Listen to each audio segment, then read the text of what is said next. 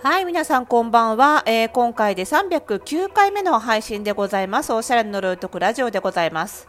早速、時事ネタからいきますとですね、あの、伊勢丹新宿店がね、結構あの、コロナの感染者が出ちゃってっていうことで、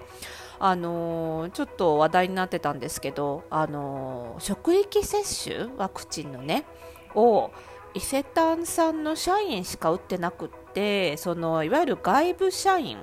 って呼ばれるそのまあ私ファッション専門なんでファッションフロアでいうと,、えー、といろんなブランドが伊勢丹さんに並んでるじゃないですか。あれってあの伊勢丹の社員じゃなくて販売員さんをね社員じゃなくてそのそれぞれのブランドのメーカーさんから派遣されてるメーカーさんの社員なんですよ。なのでその外部社員にはその伊勢丹でやった職域接種ではそのワクチン接種をの対象にしなかったっていうことでちょっと話題になっているんですけどそこでねちょっとね一部なんかあのツイッターでやっぱりその正社員と派遣の格差だみたいなことを言ってる人がいたんですけどそれはねちょっと今回そういう話にしちゃうとちょっと話がずれちゃうなっていうところがちょっと気になったのでまあこのポッドキャストでそういうふうに思ってた方がどれくらいいるかわかんないんですけど一応ここで誤解を解くと別に伊勢丹の方持つわけじゃないんですけど、まあ、ちょっとそれは違うな論点がずれちゃうなって思ったのはあの派遣社員じゃないんですよ。伊勢丹さんに派遣されてる社員じゃなくて外部社員なのであの派遣社員とは限らないんですよね。あのメーカーさんの正社員である人もたくさんいます。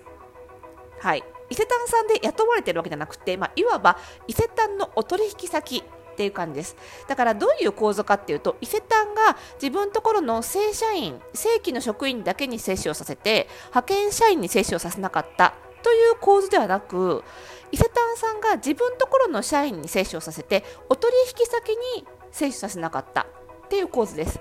でもそのいろんな職種でねお取引先ってもちろんあると思うんですけどいろんな業種でね。他の会社と違うのは伊勢丹はお取引先が自分のお店の中で働いてるっていう非常に距離が近いっていうところですよね。まあ、そこが他と大きく違うところなので、まあ、伊勢丹さんの業態からいくとやっぱりお取引先の方も同じお店で働いてるのであればやっぱり場を共有してるので接種しとくべきだったよねっていう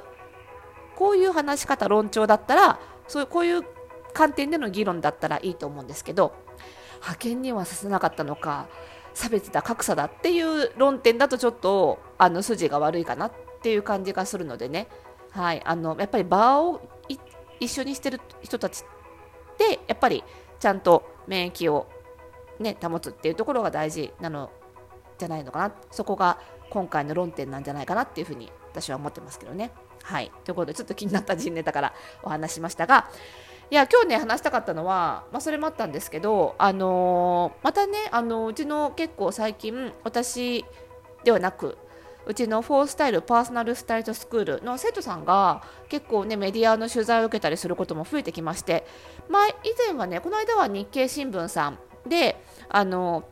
うちの服装心理ラボの運営スタイリストもねやってくれているあの女性スタイリストが取り上げられたんですけど今回はねちょっと地域限定なんですけどフリーペーパーで取り上げられてであのー関東特集でねあのイメコン診断っていう特集で結構大きく何ページ見開き2ページ分ですね。合計4ページかな取り上げてもらったんですけどいやなんかね、あのーまあ、このフリーペーパーはね地域限定なので見れる方見れない方いらっしゃるんですけどあのーなんだろうなやっぱりなんでこんなにがっつり特集してもらえるか結構ねうちの卒業生さんも私もそうなんですけどあの取材してもらう時って結構ページ数が多くなりがちなんですよ。でなんでかっていうとあの似合う服の選び方をお伝えする特集だとするとうち診断が4つあるんで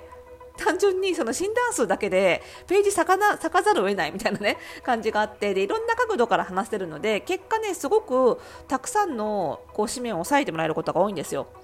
あのー私のね書籍最高にしっくり似合う服選びでもご紹介している4つの診断なんですけど、えー顔パーツ診断と体型診断とパーソナルカラー診断とあと内面をね、知る服装心理診断。この4つがあるのでね結構がっつり特集してもらえることが多いのであ確かにこれもあの4つ診断ちゃんとやるメリットだななんて思ったんですけど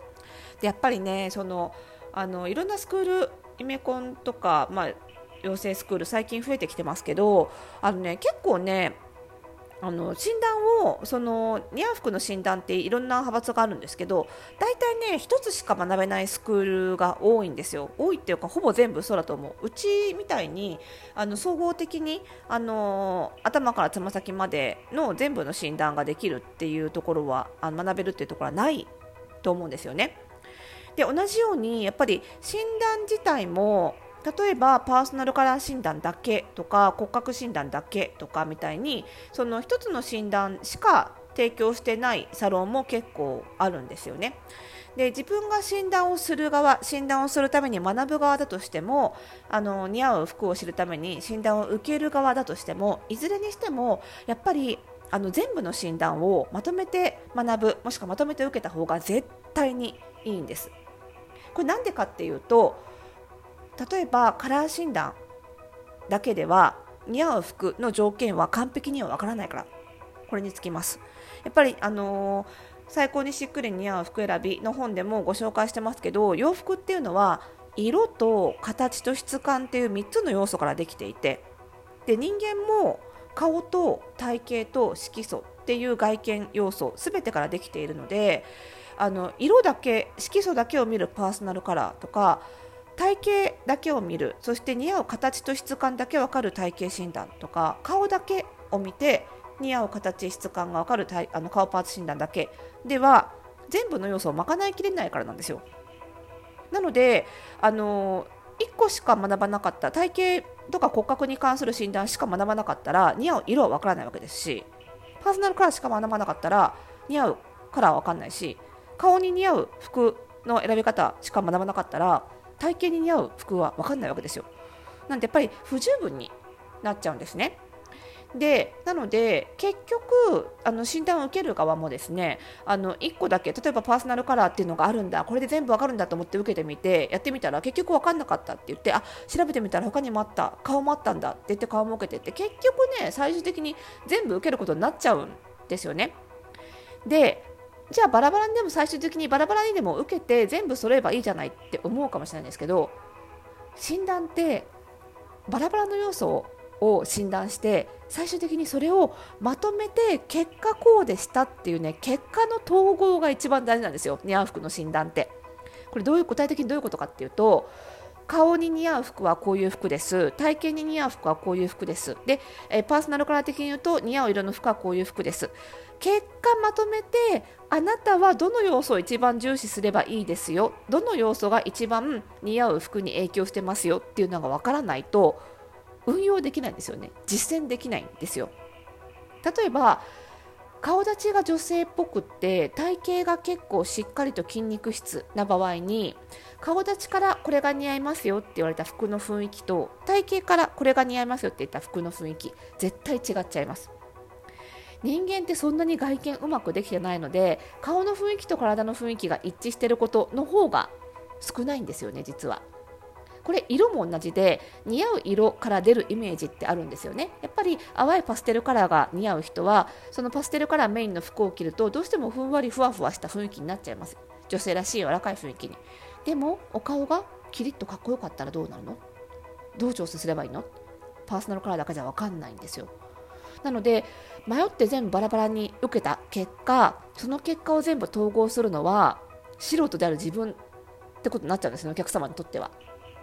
これ困りますよねなんでやっぱり全部ちゃんと受けられるサロンに行くべきだしそのために私の出した最高にしっくり似合う服選びって書籍は難しくなっちゃうかもしれないけれどもでもそれでも全部の診断をきっちり載せたんですよきっちり載せてかつ読み切れる分量に抑えるっていう結構難易度ウルトラシーなことをやったんですけどでもどの1個もかけてもダメなんですやっぱり服選びは。